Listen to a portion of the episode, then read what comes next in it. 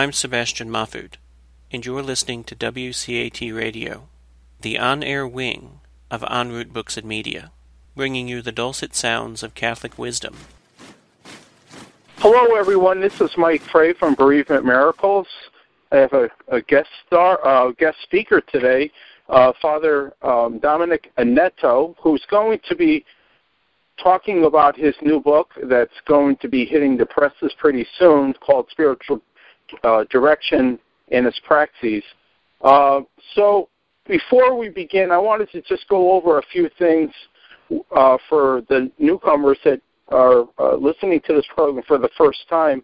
Bereavement Miracles is the 12 step of unity and hope. I've uh, put together a book uh, that has this process, a systematic way uh, to approach bereavement, grieving, mourning, or even some kind of devastating uh, event that may have occurred in your life, like maybe you're going through a divorce or some kind of physical ailment, or maybe uh, you know a friend who has committed suicide, or maybe you yourself have thoughts of, of such. Um, of, of suicide. So the point of the matter is is that this program is available on WCATradio.com. And also, I chair a meeting in Meriden, Connecticut on the first and third Tuesdays of every month at 3 o'clock at Our Lady, Queen of Angels, and all are welcome. It's a Catholic uh, understanding of why things happen the way they do. It's important for us all that when something uh, traumatic happens, like the death of a loved one, um, how should we act? Uh, obviously, not having any training in uh, religion, uh, when my sister Michelle died, I had certainly a, a real rough time uh, trying to overcome her death. And it was until I enrolled in Holy Apostles College and Seminary in Cromwell, Connecticut, which now is completely online, I, I began to understand who God is. And so, therefore, once I understood the who, I was able to understand the why. So, understanding the why, the circumstances, the events, the environment, and all those factors that go into shaping me uh, as a young lad uh, certainly makes it understandable that when I wanted to let go and let God or came to believe in a power greater than myself, which I call God, I was able to do so and therefore tap into uh, the reservoir or the treasury of humility that the church talks about and empathy and whatnot. So having an understanding of why things happen the way they do helps me to approach the how. How I can get better, how we can get better through fellowship, through the Holy Spirit, the Paraclete brings us to the who, which is God Himself, Jesus. So the point of this book is to try to bring a person who is uh, incapable of helping themselves because of the death of a loved one or a divorce or, as we said, maybe a of suicide or some kind of devastating news that has just knocked you off your uh, rails. This program helps to put you back on there because the Holy Spirit is there indwelling within you. And it's through this sense of fellowship, through men and women, that we share one common connection, the love of uh, the loss of a loved one. So this 12-step program even in the midst of sorrow, we can find a peace, joy, and happiness and a sense of closure. Now, folks, there's only one requirement for this fellowship is to have an open heart and mind and a desire to help others in recovery. The ability to let go and move on, uh, forward with one's life will take time and effort, but if you stick with it, you'll soon find that the fellowship, the Holy Spirit, right, the Holy Spirit, that true exchange, uh, in the rooms or on the air, uh, which is it, is gathered in Christ, uh, is the source and summit to our spiritual healing and well-being. So this is a 12-step program. It's laid out. If you would like to have a copy of your own book, you can certainly go to Enroute Books and Media, E-N-R-O-U-T-E, Books and Media, enroutebooksandmedia.com and you can order um, a single copy, or if you're a nonprofit organization and you want to run a meeting, I've already laid out the format on how to uh, direct a weekly, biweekly, uh, monthly meeting in your own parish community. Uh, if you are going to buy more than, say, 10 or 15, 20 books, you can certainly get a hold of the publisher, which is um, Dr. Sebastian Mahfood, who will uh, extend a 40% discount uh, to all those uh, individuals or parties or groups that want to uh, have a bereavement miracles uh, program uh, in their local parish. Now, if you want a single book, certainly you can go through En Route Books and Media, or you can go to Amazon Smile and designate Holy Apostles College and Seminary as the um, a nonprofit organization institution that uh, will uh, receive a little bit of the profit off of each and every book. Uh, Amazon sends a little uh, little check to uh, Holy Apostles College and Seminary. It's a great way to support our seminarians that are uh, tr- uh, through their formation to become priests. So I'm going to forego how this program works because uh, we're going to be uh, introducing a, um, a, main speaker, Father Dominic Anaeto, as I said, and his book is Spiritual Direction and Praxis. And uh, so in one minute, we're going to uh, wait for Father to call in, and we'll commence with the interview.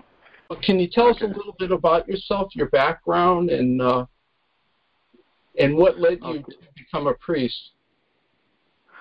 Okay. Well, um, I'm Father Dominic. Um, I joined the seminary when I was 12 years old. Wow. Um, I'm, a, I'm a Nigerian um, originally. Um, so uh, I was ordained in 1994 in Nigeria. Um, after two years of ministry in Nigeria, I was sent by my bishop to Rome to study spiritual theology. So I did spiritual theology to license level mm. and did pastoral theology to another license before doing my doctorate in pastoral theology. Mm-hmm. And uh, at the end of it, I went to Chicago. I did uh, studies on human sexuality and human development. Mm-hmm. And so I was a, I'm a certified counselor of human development and human sexuality. And um, I went back to Nigeria after that studies. I taught in the seminary in Nigeria for seven years. And thereafter, I came for my sabbatical here in the United States. Um, I started doing um, teaching at the seminary uh, Holy Apostles in Cromwell, Connecticut. Mm-hmm. Uh, six years after that, I moved to Houston um, as a married seminary for three years. So I just concluded my contract with them. Um, it's three years. So um, that is where we are now. Mm-hmm. So when I was in the seminary, both seminaries, uh, I was either a spiritual director or a formator. And so that led me really to start thinking of writing a book on spiritual direction, mm-hmm. which I really enjoyed writing because I mm-hmm. have been a director um, for so many years and also a pastoral counselor for years. So I know the difference. Mm-hmm. Um, um, so that's that. Mm-hmm. And for our listeners, uh, Father was a professor, as I, I already said, um, that uh, helped me to um, obtain a master's degree in pastoral studies. Um, and, and Father, what I'm going to do is I'd like to read you some of your own quotes in your okay. in your book, and would you just elaborate and um, as though you were speaking to somebody, um, you know, tell us, um, uh, share with us that spirit uh, that you you have, folks. Uh, Father Dominic, I know quite well, and he's a wonderful, wonderful man to speak with. Uh, so uh, we're really privileged to have him today. So listen up. So, Father, you say that Christian spirituality, uh, the direction, um, is defined as uh, help, uh, help given to one Christian to another, which enables that person to pay attention to God's personal communication to him or her, uh, and therefore respond to this personal communicating God to grow in intimacy with this God and to live out the consequences of the relationship. Can you can you kind of expand upon that a little bit for us? What is what is the aim of spiritual uh, direction? Yeah, essentially, in a couple of words, the aim of spiritual direction is docility to the Spirit. Mm-hmm. Docility to the Spirit. And the heart of spiritual direction is discernment. Mm-hmm. So the aim of spiritual direction being docility to the Spirit means that the human spiritual director helps the directee to open up to the Spirit, which mm-hmm. Is already in him, so that he knows how to communicate with this Spirit that is in him. Mm-hmm. And so the docility is really the, the aim of spiritual direction, and that is why um, someone who who is really not free cannot actually be in spiritual direction. Mm-hmm. So it is it is an experience of it's an adult experience mm-hmm. with freedom. So in that freedom, the person will be docile to the spirit, listening to the spirit, and then communicating with the spirit, with the leadership of the spiritual director. The spiritual director is not the principal director. The principal director is the Holy Spirit. So the human spiritual director is simply an instrument through whom the Holy Spirit works for this docility to that Spirit. Mm-hmm. So the the individual uh, directee needs to be docile. Then the director himself will help him to be docile to the Spirit. Mm-hmm. You know, in a in a more elaborate form, we can also define spiritual direction as a sustained attempt at leading an individual to a new life in Christ. Mm-hmm. So this is even more profound. It's a sustained attempt. It's a sustained attempt in a sense that it is not a one time business. If it's simply a one time uh, business, that is, uh, I meet someone, the person wants to share an experience with me, then it becomes simply a pastoral counseling. Mm-hmm. But for a spiritual director, spiritual direction to remain true to its name, it must be sustained attempt. That is to say, it must be continuous. It must be a continuum. Um, it's not just going to be a one-time business. Mm-hmm. And it's an attempt at leading an individual to a new life in Christ. So, at leading, not forcing. So, the words are carefully chosen. Mm-hmm. You are leading this individual to a life in Christ. Mm-hmm. So, you don't push the person as a director. So, you almost like the directee is the leader. And you, the director, you are gradually you know, channeling channeling him to a life in Christ. And it's not simply um, a life of fulfillment, but it's a life in Christ. That is, it's about self surrendering, self surrendering to Christ. So when the life of that individual directee has reached to the point of surrendering to Christ, then you can say this spiritual direction is achieving its purpose. But if it's not going towards that direction, if it is going towards the direction of self aggrandizement, self fulfillment, then it's not, it's not spiritual direction. Mm. It, is, it can even be called directional spirituality, not spiritual direction.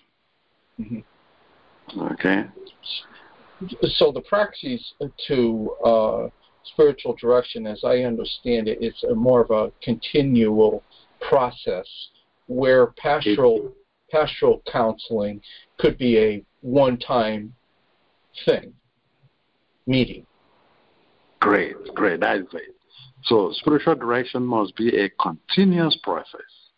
Yeah. Because and it has its own stages. It has its own stages. Um, the spiritual director has to determine the stages himself. Mm-hmm. Um, unlike in pastoral counseling, where it's just a one time business that may not have any stage at all. Mm-hmm. So, in the stage of spiritual direction, first, you have to begin with the dimension, the positive dimension in the life of the person, the directee who is before you. And then you explore, you explore the areas of love, the three dimensions of love the love of God, the love of the self, and the love of neighbor. Mm-hmm. So this is a process. Mm. It's a process that needs to be really very profound. Um, so not to start on a negative uh, side. Uh, the negative side will not allow the directee to be open to the spirit. And if you not, of course, dispose the the directee to be open even to you, the director. So it's, it's a plan of enabling or helping the spiritual directee to open up to you as a director so that you can help him open up to the spirit. Mm. Can you okay. describe uh, to our listeners uh, what what is being um, the word docility? Um,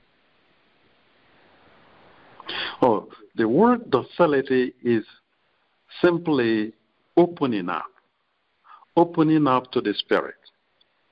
That is, being available to the Spirit. Mm-hmm. Um, so that you are not attached, the, the directee is not attached to himself, to his own ideas, but loosening up to the Spirit who is already in him for the Spirit to tell him what, you know, he may not even want to hear, but which definitely and finally will be good for him. So this is about the docility, mm-hmm. opening up to the Spirit, being available to the Spirit, and disposing himself for the Spirit uh, to talk to him and for him to listen. So it's not so much about talking and talking to, to God or to the Spirit, but more about listening to the Spirit, which is very difficult. To listen is very difficult. It's easier to speak than to listen.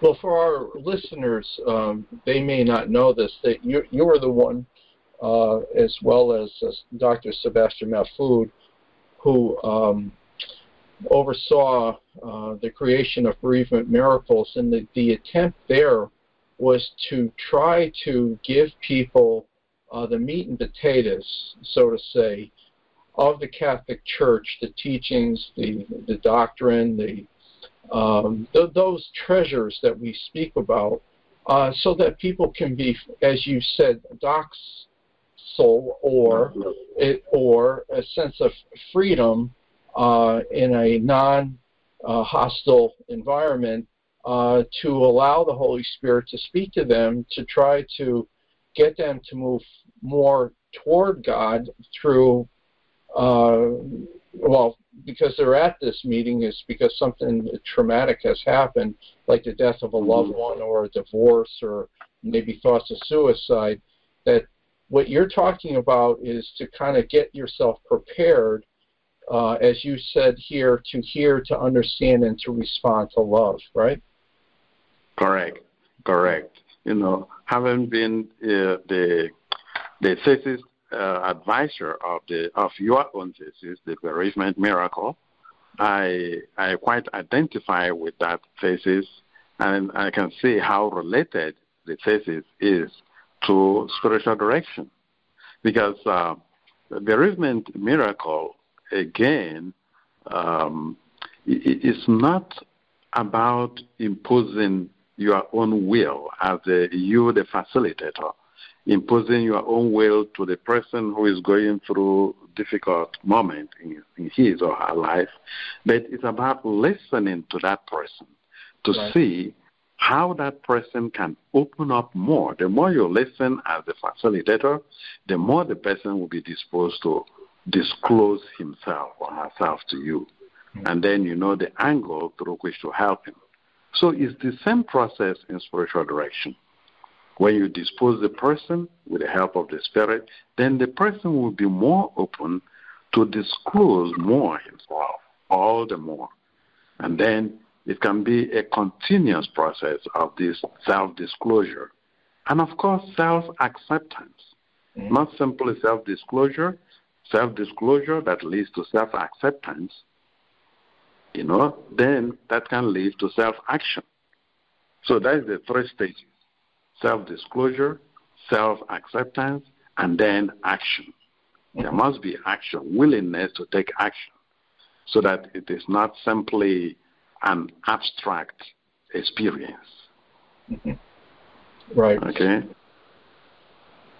As I, I, said to the listeners before, there's really three um, aims in the bereavement miracles is to understand why things happen the way they do. And you write here, uh, the whole human being is involved. His or her every uh, deed and attitude, thought and feeling, responsibility, relationship that are uniquely constituting him or her as a person. So, the spiritual direction, uh, like bereavement miracles, is trying to get a person in touch with what you say is the uh, a holistic um, understanding of thyself, as you just said, and also uh, to respond to the fidelity uh, to God to, or to the gospel, to the Word, the incarnate nature of our Lord. Yeah, exactly. Exactly. A human being is a system. Human being is a human system.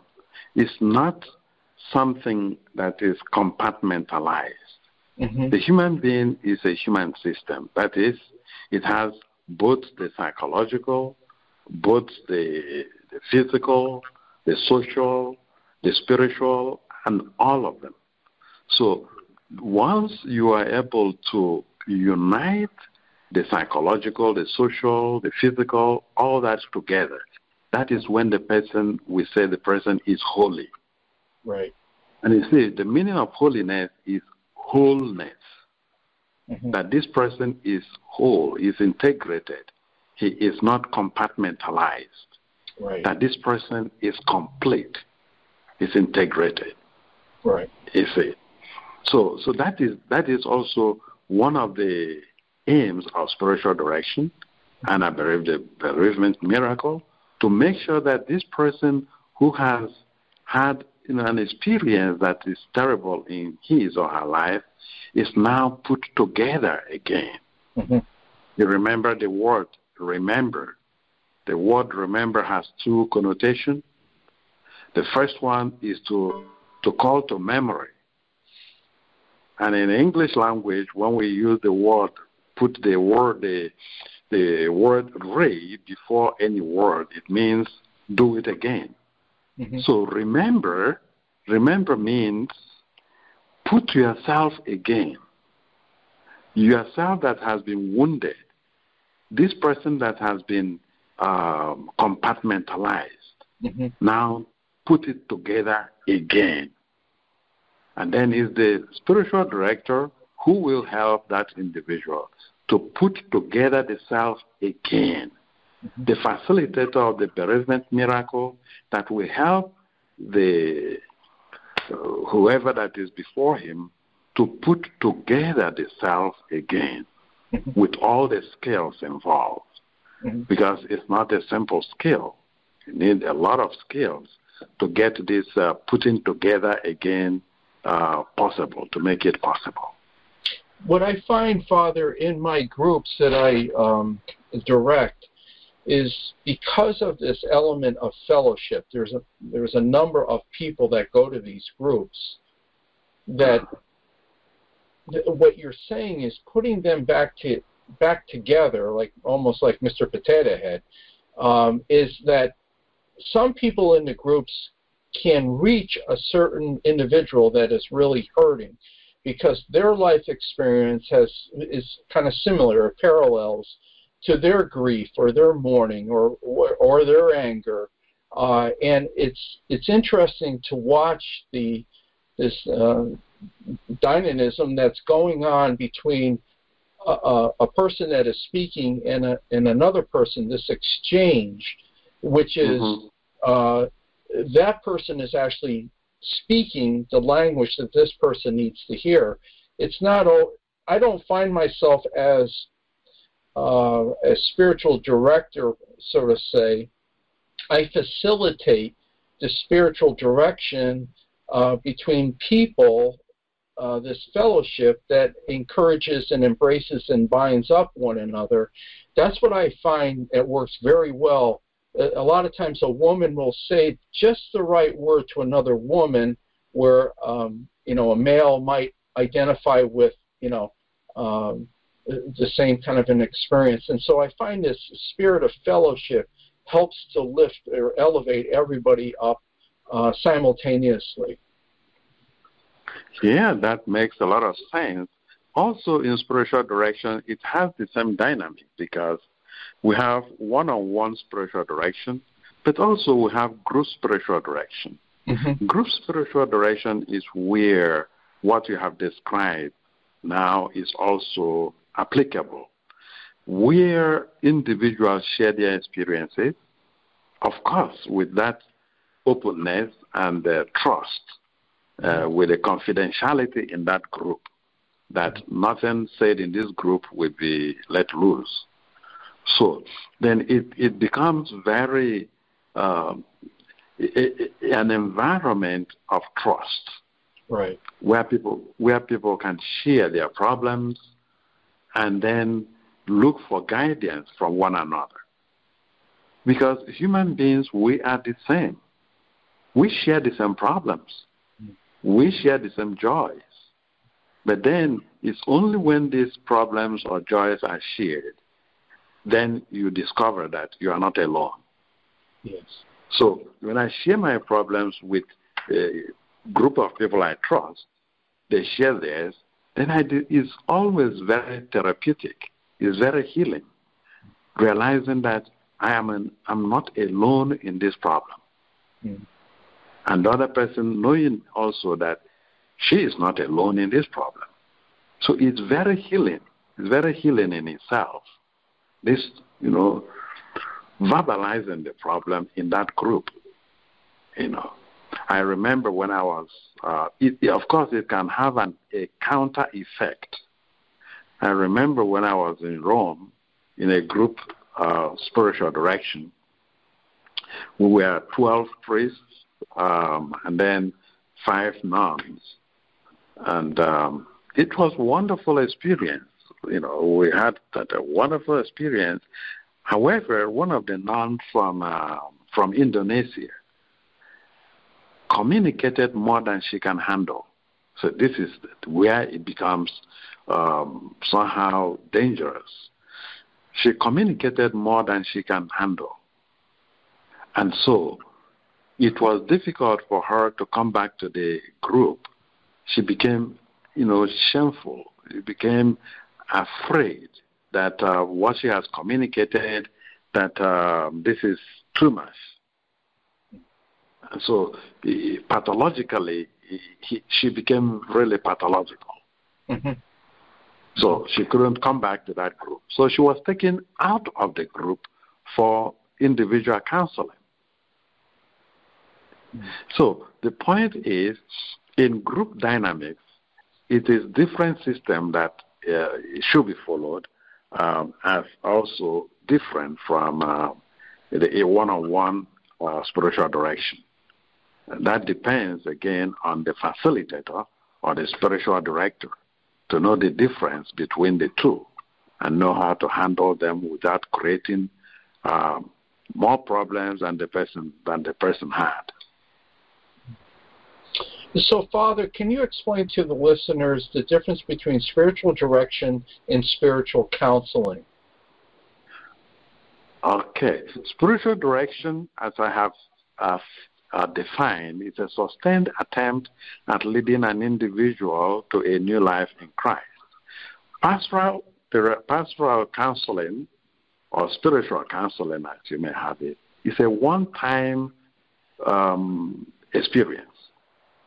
That this person, pastoral counseling, the person may have a problem, and then the person brings the problem on for you to help him solve the problem.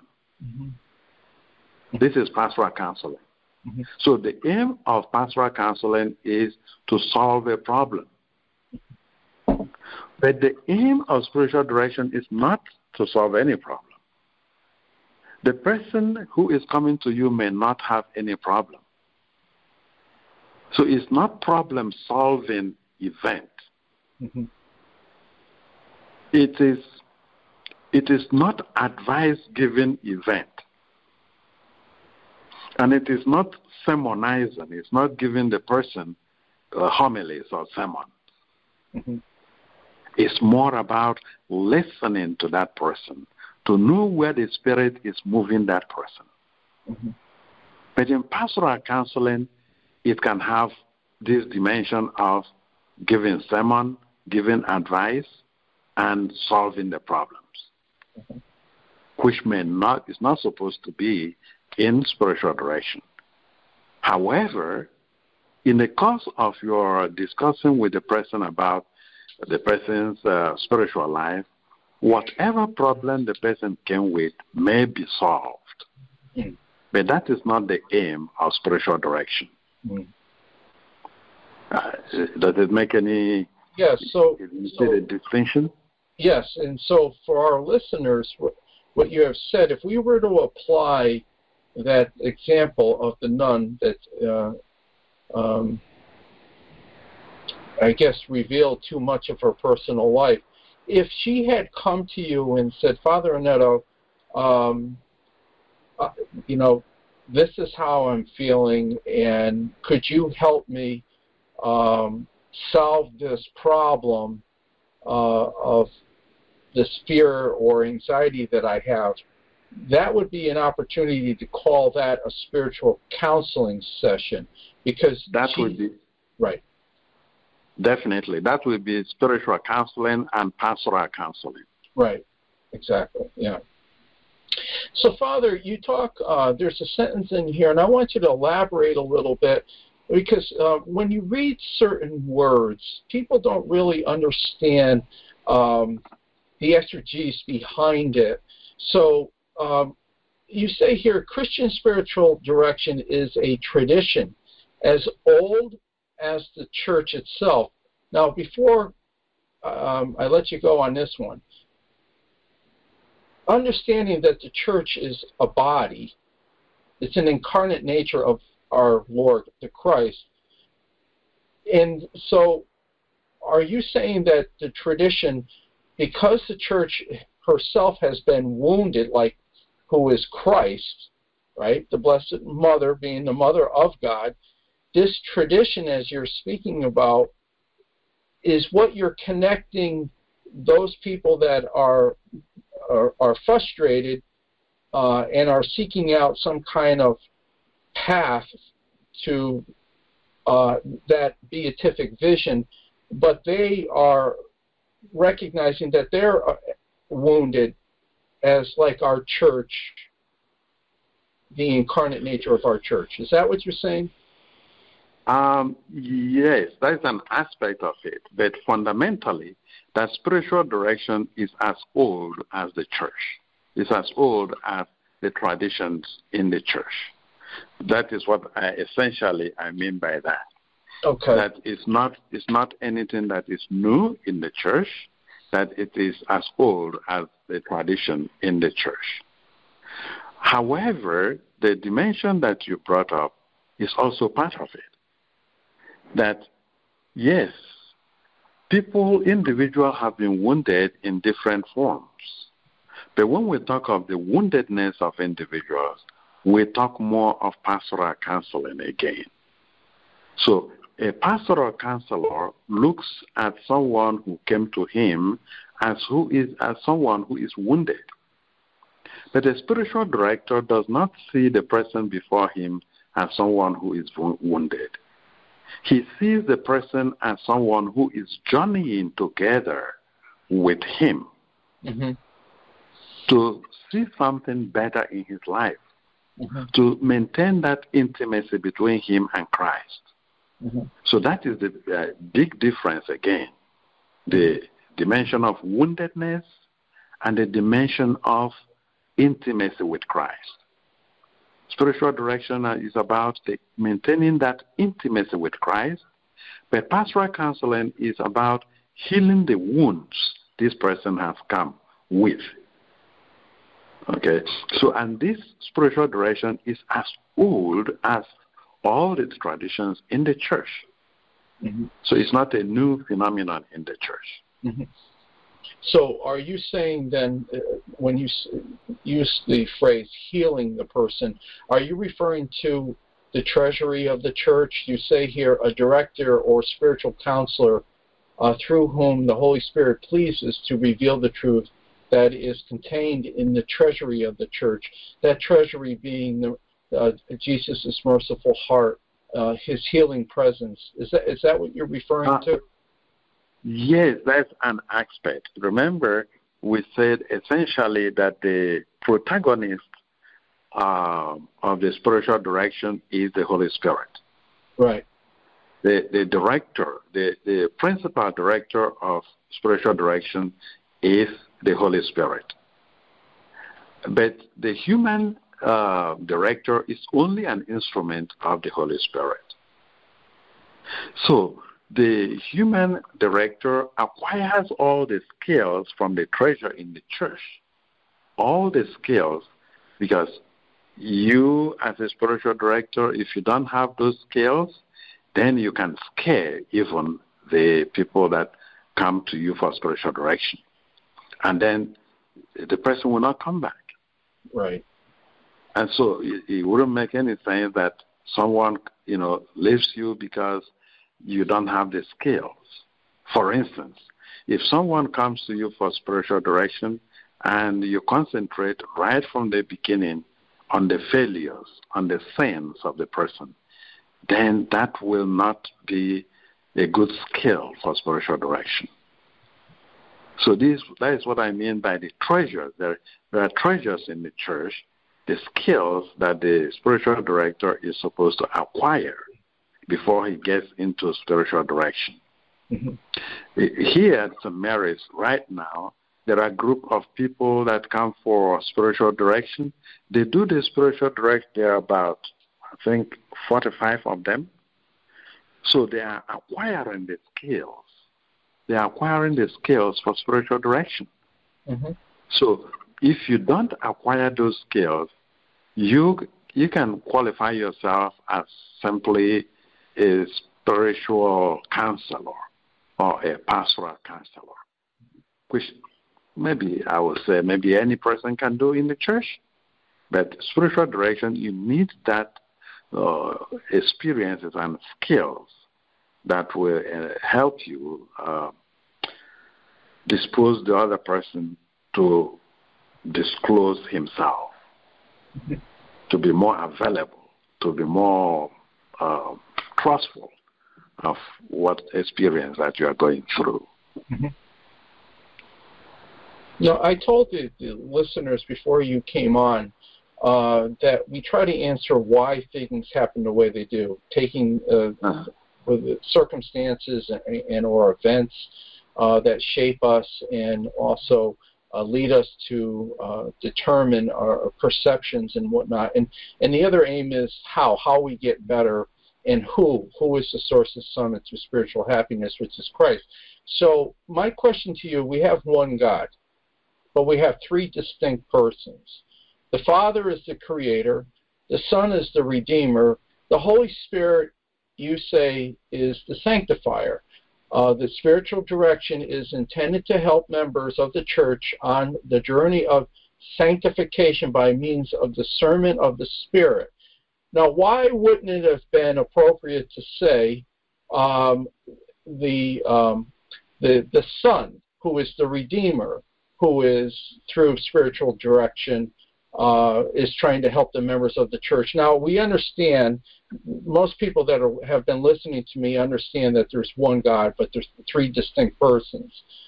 But explain to the listeners why the Holy Spirit, who's considered the sanctifier, is the distinct person in the recovery process, the how, uh, in this uh, back and forth exchange with the directee and the director uh, the spiritual direction process unfolds. Why is it the Holy Spirit and not the Son or the Father? Though there's one God, why is it the sanctifier?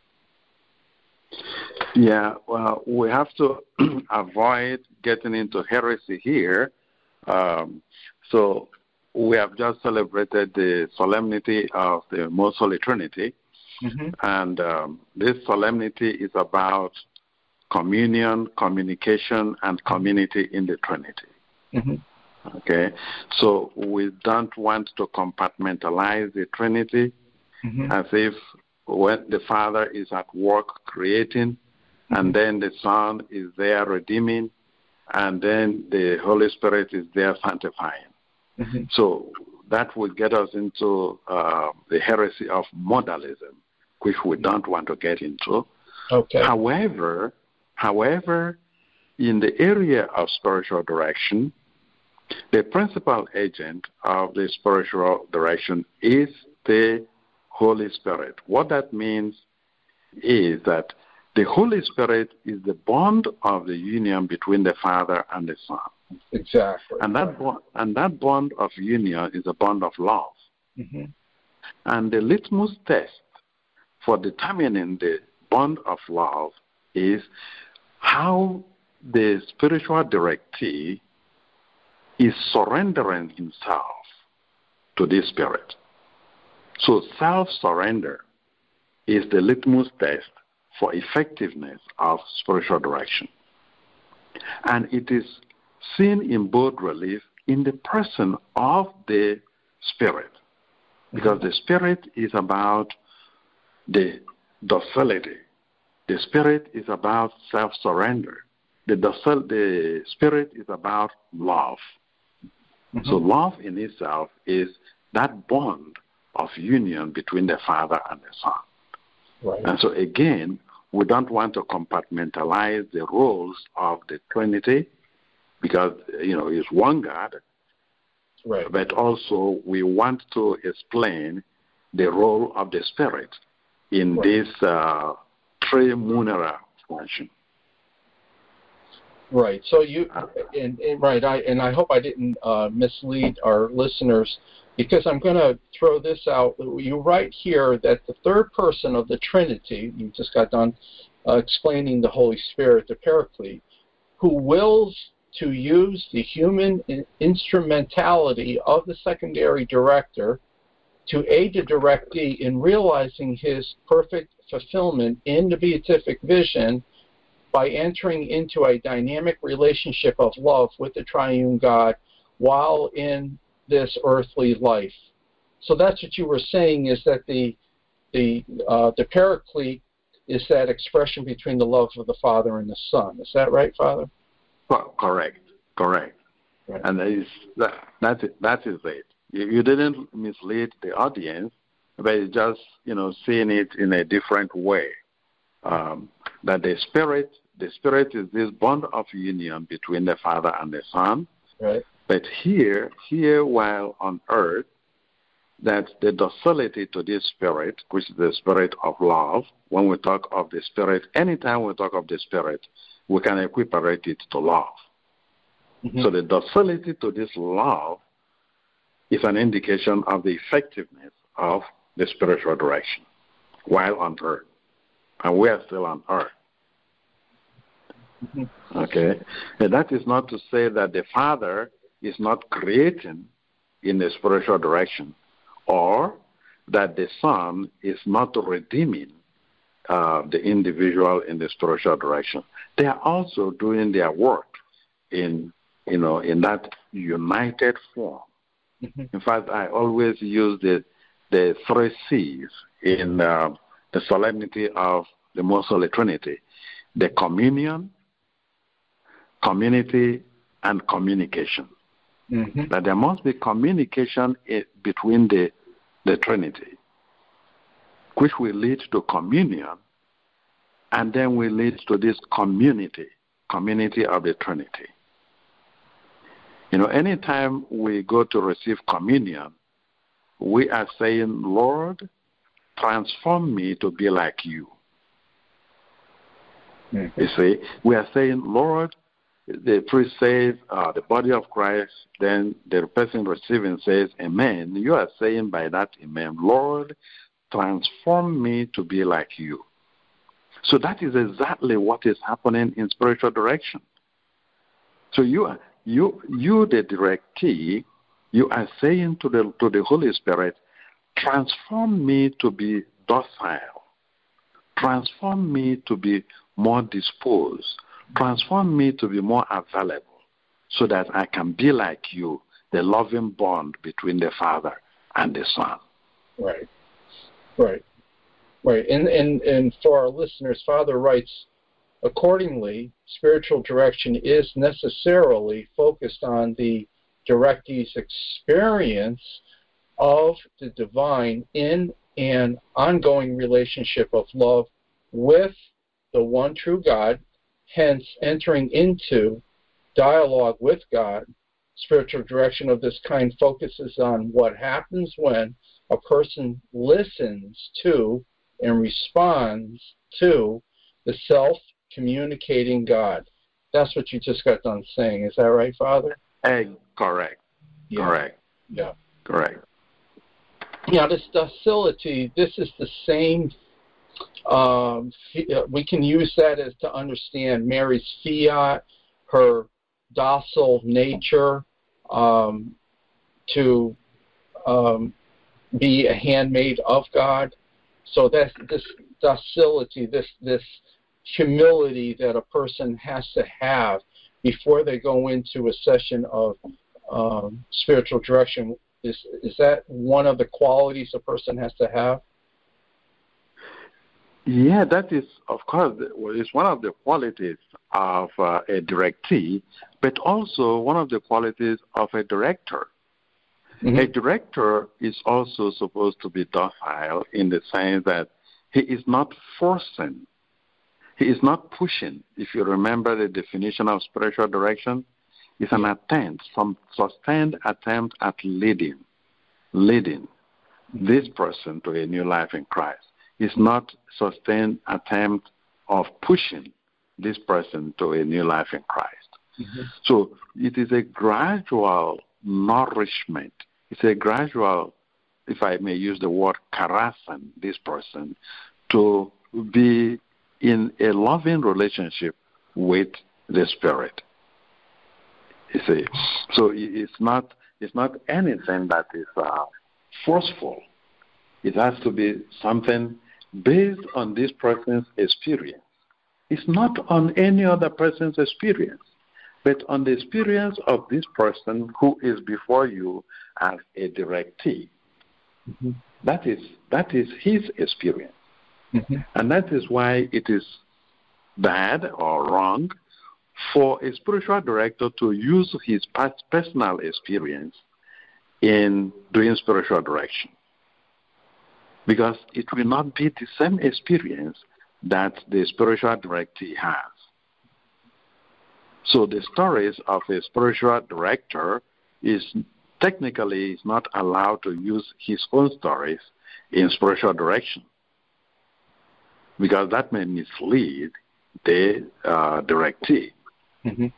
And so it's, the acquisition of these skills that will uh, help the the directee to dispose himself mm-hmm. for the spirit that is in him, who is communicating in him. Mm-hmm. Uh, there's I like listening to uh, works of Richard Rohr. Richard Rohr is a He's a priest. He's a he's a really a great priest for me, and uh, he is very profound reflector. And so he says that God is not out there. That God is in you. So the God who is in you we see the God who is in the other. So stop looking for God who is out there. Mm-hmm. So that makes a lot of sense in spiritual direction. Mm-hmm. The self communicating God that is in you will help you discover the self communicating God that is in the other person who is your directee. Mm. Mm. I, I, hope it's not it's not too abstract, right? Oh no, no, no, and that's that's really the hope of bereavement miracles is that this sense of of fellowship encourage us to build a sense of unity or communion, as you um, uh, talked about, uh, to respond to this event, the death of a loved one, or uh, say a divorce, or something that has traumatically knocked you off your uh, rails, uh, to a, a personal communication or or communion with God to grow in intimacy with this God and to live out the consequences of the relationship that you are now um, starting to manifest between yourself and the Holy Spirit, the Paraclete. Yeah, correct, correct. Yeah. Yeah. there is a, a, a, close relationship between bereavement miracle and uh, spiritual direction. You know, uh, I mean, they are not the same, but yeah. they they use uh, almost the same skills to operate. Mm. You know. Yeah, so, it, it's interesting that there's a lot of, uh, as you well know, uh, there's many spiritual direction um, processes. Uh, one I just got done. I'm actually rereading and taking notes. Uh, Father Dennis Billy, uh, he he used to see Alphonsus uh, Saint Alphonsus um, spiritual uh, direction and moral life um, to kind of help people with what you said here uh, this relationship, uh, this fidelity to the gospel, um, to help the, to aid them uh, through their own pace, uh, through through through their own intellect, their will, and their passions, to move them, hopefully, um, to that place that we're all tending toward, which is, uh, you know, uh, perfection, which is uh, the beatific vision. Yeah. yeah. So it's it's very important um, the word you use with you know with their own pace, so that um, you are not thinking you as the spiritual director you are not pushing the person um, outside his own pace. So you follow the person as the person goes. And that is what it means to be a spiritual director, that um, you are gradually following the person or leading the person to this self-communicating God. And the relationship, the relationship dimension is very important mm-hmm. Because it's, it's not only uh, my relationship with my God, but also my relationship with my fellow human beings. You remember, Christ will always say, well, that these uh, ten commandments, they can be summarized under two the love of God and the love of neighbor. It's all about this relationship. The relationship I have with God that has to be translated into the relationship I have with my fellow human being. Mm-hmm. You know, so and the other way around. I, I go to the church to receive the energy, the spiritual force with which to relate effectively with my fellow human being. Mm-hmm you know, sometimes it creates a lot of problems where uh, people, after going to church, they they live a kind of dichotomized or compartmentalized life. They are holy in the church, and they are almost like a monster in their family, mm. or monster outside outside the church. You see? So it's, it's still about this integration, integration union uh, should be the ultimate aim of spiritual direction to be integrated person, to be holy, to be whole. That is the essence of spiritual direction. Mm-hmm. Uh, so, I'm going to ask you a question by reading something that you wrote here. Uh, so the, the sense of hope and unity in self-discovery, you write, uh, is in the, the physical body in relationship to the psychological and spiritual health and recognizes the need to travel the way of the unconscious in order to recover the awareness of God. So this process helps people to un or to peel away, so to speak, an onion, the, the layers to uh, this self-awareness and also the, the awareness of God in our lives. Uh, do, God doing for us what we wouldn't necessarily be able or capable of doing for ourselves. But Father, give me your observation, your opinion on why is it that when someone loses someone, uh, the death of a loved one or a divorce and whatnot, uh, this this sense of self-discovery, this um, looking at life as an opportunity versus life as fair and unfair. Uh, why do people shut down when a traumatic event occurs and they stay in the bog or this malaise for it can be for years and years and years. Yeah, um, you, let me take you back to you know the the the feast of ascension. You know, when the Lord resurrected, he uh, he ascended into heaven. And you remember uh, the, the readings of uh, Solemnity of Ascension, we always, especially the first reading, we always say, well, stop looking for God as He is rising to heaven.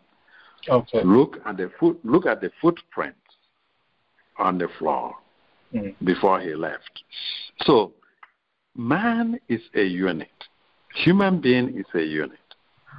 However, because we are tainted units, so we become somehow one way or the other compartmentalized. Mm. So if I lose my loved one, if I hang on to the physical loss, then it becomes a complete absence. But have you have you had the experience of, you know, when we say we miss someone, we miss someone because this person is not there. So we say we miss him. So it is a presence of an absence, and it is an absence of a presence. That is why then we can say we are closer to Christ than even the apostles were. So the, the, when I lose the lost my loved one, he is gone physically.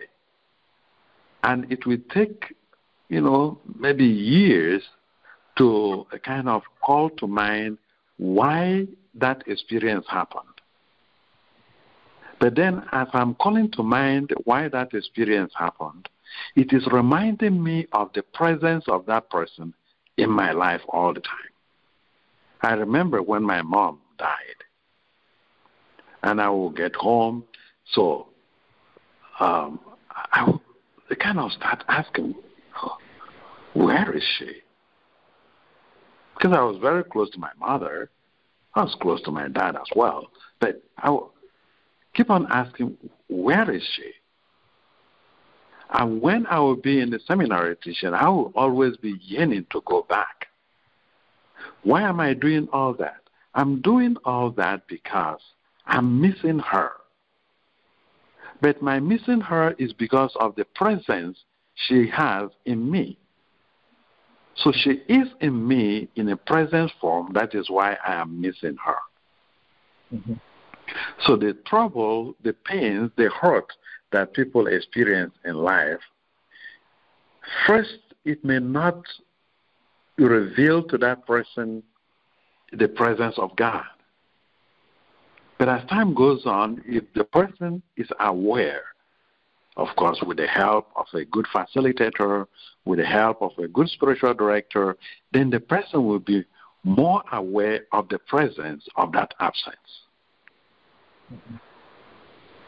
Is it too profound or no? abstract? I was just no, but it, I go back to um, your answer with communion. It's in a sense what you're saying is that it's like a, a broken communion. That presence of their their physicality, which is a communion, so to speak, in your own person, because they're not there in the flesh. It's kind of Yeah. like a broken communion in a sense.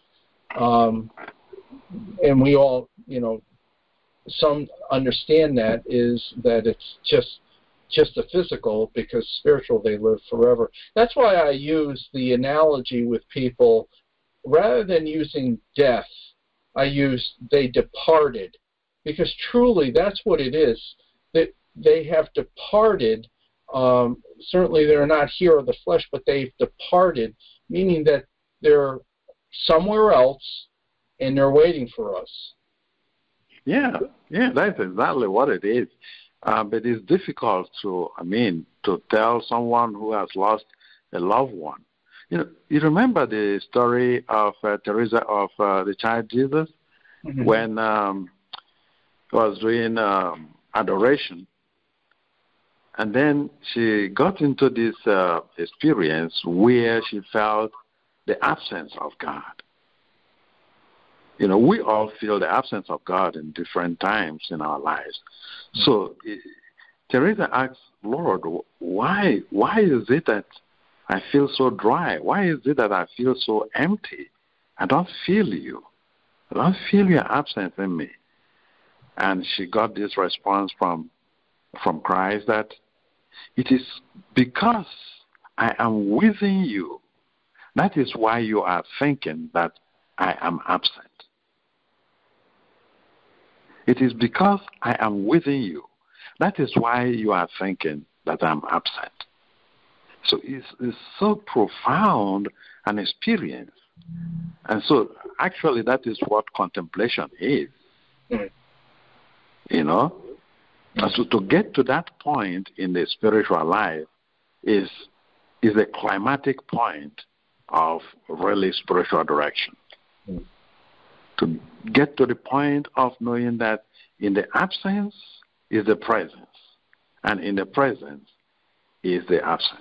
Mm. And where there is that communion in communicating within that community of the Trinity. Mm.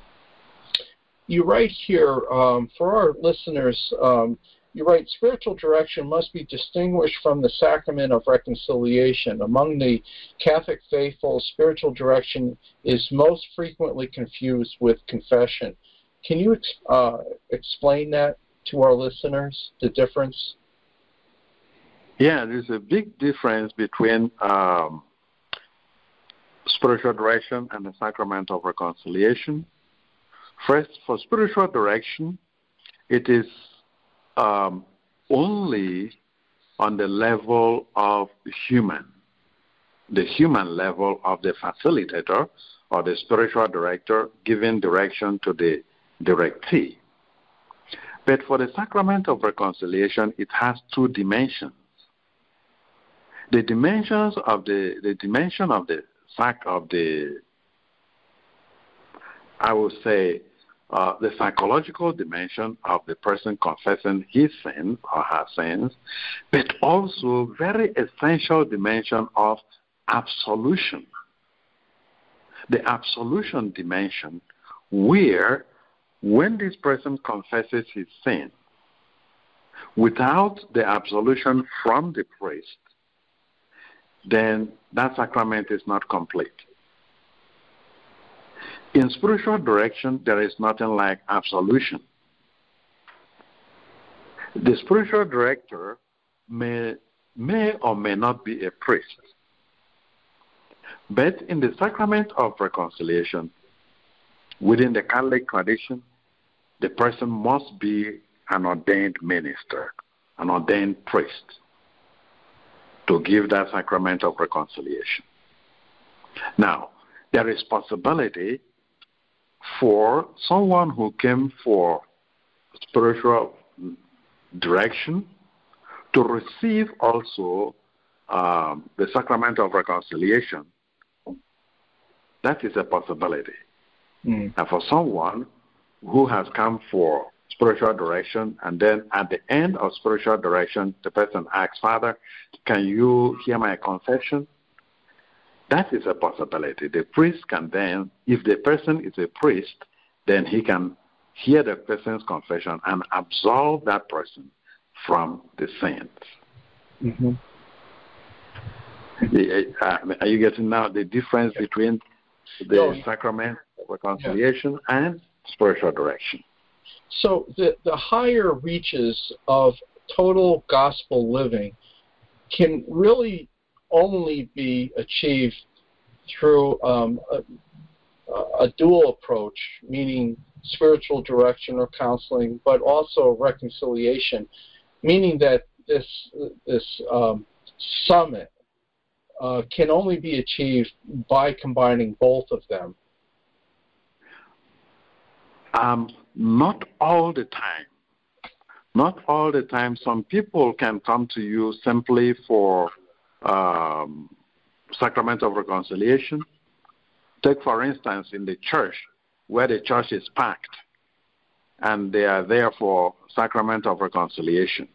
You cannot be given um, counseling or spiritual direction to each and every one of them as you are doing uh, confession for them.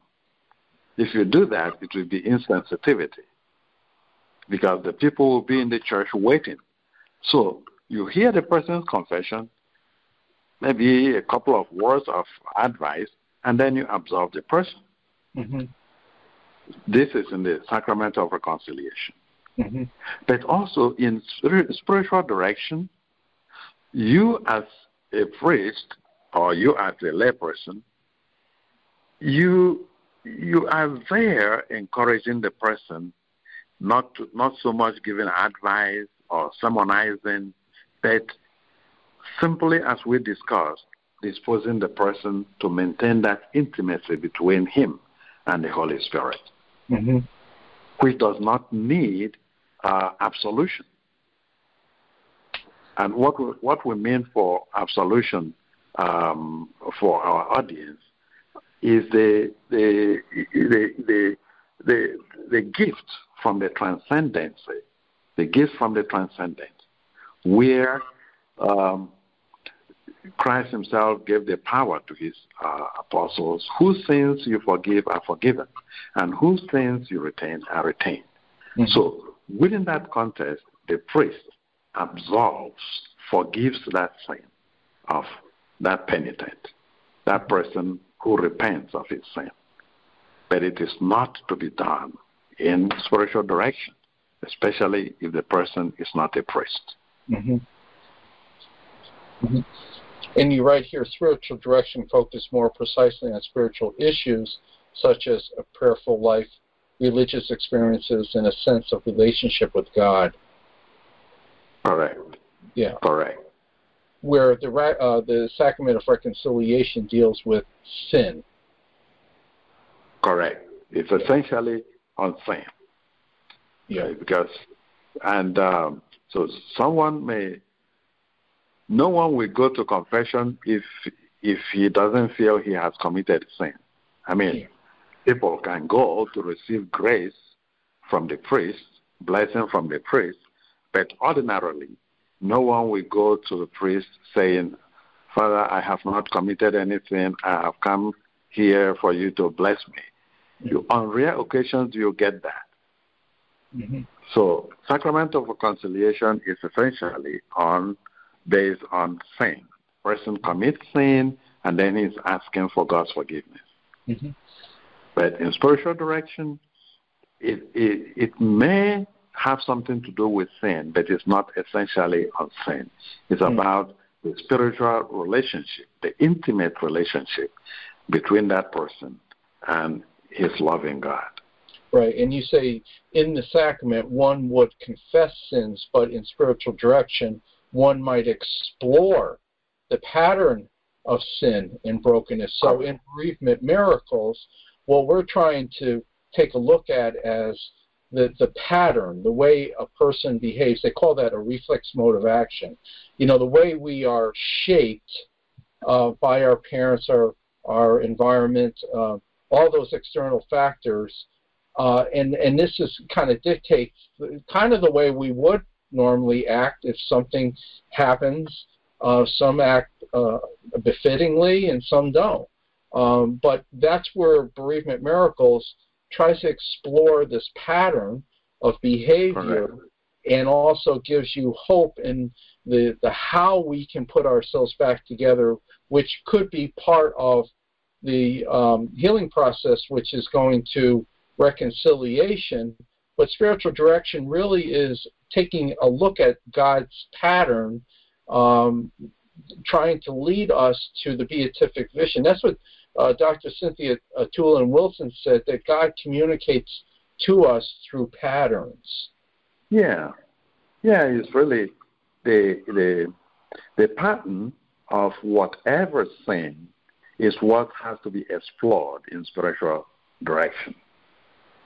So it is very important to avoid people repeating the same thing when they go to uh, to confession. Once we know the pattern of this sin, what has led to this sin, so it will help the person explore this pattern and then help the person again to find a way of avoiding it. If you don't know the pattern, then you will find it difficult to avoid the sin. Mm. So that will lead to a repetition of sin all the time. Right. And you make mention in your book that um, a director should be a learned individual. Um, you talk about qualities and skills. Um, why is that important for those that are listening while seeking out a, a spiritual uh, director, a Christian spiritual director? What, what should they be looking for there are qualities that should be sought for in a good spiritual director. The person has to be a learned gentleman. He has to have experience, of course, with prudence and all that. So, very important um, for the person to be a, a learned gentleman is for the person to know not to mislead, not to mislead um, his directee because they are based simply on um, superficial holiness that can lead to misguiding some individuals. Holiness is wholeness, as I said before. Mm-hmm. But holiness also has to be identifiable with knowledge. Remember, St. Teresa of Lisieux said, let the learned uh, educate us, but let the, um, let the holy edify us. That is to say, we need people that are learned so that they can tell us what the church teaches. So, a good spiritual director must be learned so that he knows he knows what is wrong and what is right. What is the right doctrine and what is not the right doctrine. Mm. So that he doesn't confuse his directee. Right. He needs to be prudent. So to know exactly when to tell the directee what. So that he, he doesn't impose everything on the directee on the first session. But he, he also needs to be pious. He needs to be holy in a sense. So there are qualities, and these qualities also need to be found in spiritual directee.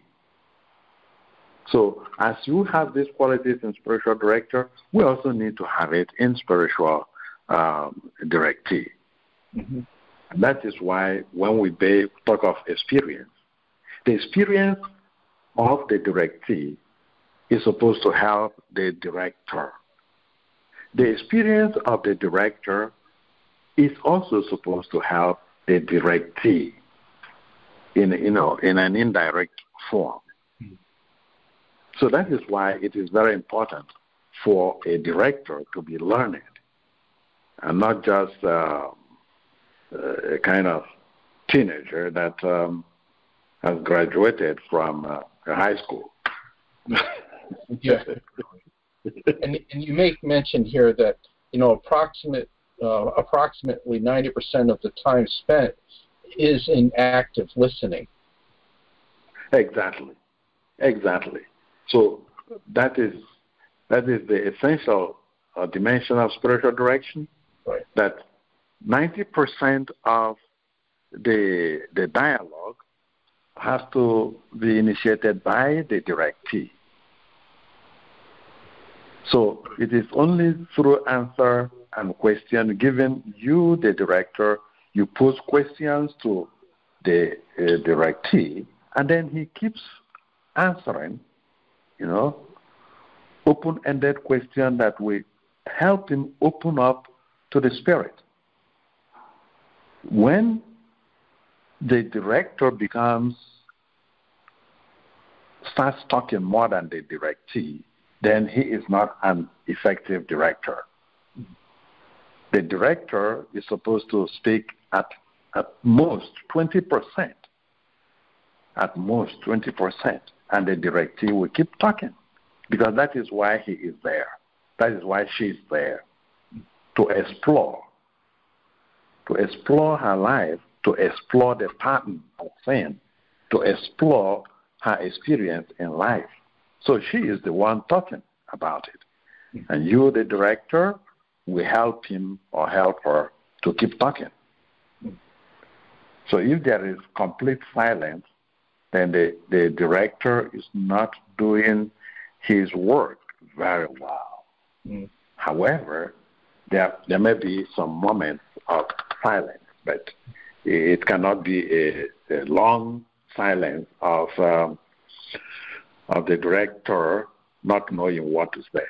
Yeah, and and and this is what builds an atmosphere or, or an environment of discernment, as you said here, uh, so that the directee and the director can both uh, read between the lines and uh, hear what, what is being is really being said uh, by both individuals, but primarily the directee. Yeah. Good. Okay. Well, I think uh, we're we, have done a great job. Um, Father, I thank you very much for uh, spending this uh, quality time with our listeners. And um, before we end, uh, would you lead us in prayer? Sure. Sure. We, we didn't get to that point about prayer in spiritual direction. Yes. Very well, important. Well, if you would like to spend some time on that, I'd be happy to uh, listen. Uh, just quickly, just quickly, uh, oh, before I then. Yeah. Uh, prayer, prayer is a very essential uh, dimension of spiritual direction, and um, on two counts, prayer first we dispose the the directee, we dispose the directee to be aware of the presence of God in the direction section. But also, uh, prayer will unveil the disposition of the directee to the director. And that is why it is always advisable for the directee to lead in the prayer. So you, the director, to ask for the directee to lead in opening prayer. Mm-hmm. It opens the, you know, the the heart of the directee for the presence of God in the directing section, but also allows the directee to unveil himself even before he starts saying anything. Mm-hmm. So at the end, at the end of the section, then it is also advisable that you, the director, leads in a concluding prayer to summarize what uh, has been going on in spiritual direction. Mm-hmm. And so maybe we'll continue that maybe in another time. And so mm-hmm. we can, let's say, short prayer of conclusion. Mm-hmm. In the name of the Father, and of the Son, and of the Holy Spirit. Amen. Amen. Almighty God and Father, thank you for the gifts of today. Thank you for allowing us to share the gifts of your Spirit. Thank you for all the blessings you have showered upon us. And may you help those that are going through various difficulties to know that the cross they are carrying, that they are not carrying it all by themselves, that you are with them. And uh, help us then to to guide those that are before us as directives so that they will be lightened, they will be enlightened, and also their burden lightened. And all this for the greater glory of your holy name, for our own sanctification and joy through Christ our Lord. Amen. Amen. Father, Son, and Spirit. Amen. Well, Father Anaeto, thank you for spending okay. This time with our listeners. And um, folks, there are um, many people like Father Anaeto that are praying for you, so you're not alone. Um, Thank though you. you may have lost a loved one, uh, there are holy men like Father Anaeto praying for you, and uh, so don't give up and reach out and ask for help. And uh, God bless you all, and we'll talk to you all next week. Thanks, Father. Thank you. Thank you, Mike. Thank you. Have a nice day. Yep. Bye-bye. God bless. Thank you. We hope you enjoyed the program and will join us back for another show on WCAT Radio. This is Sebastian Mahfood. Good day.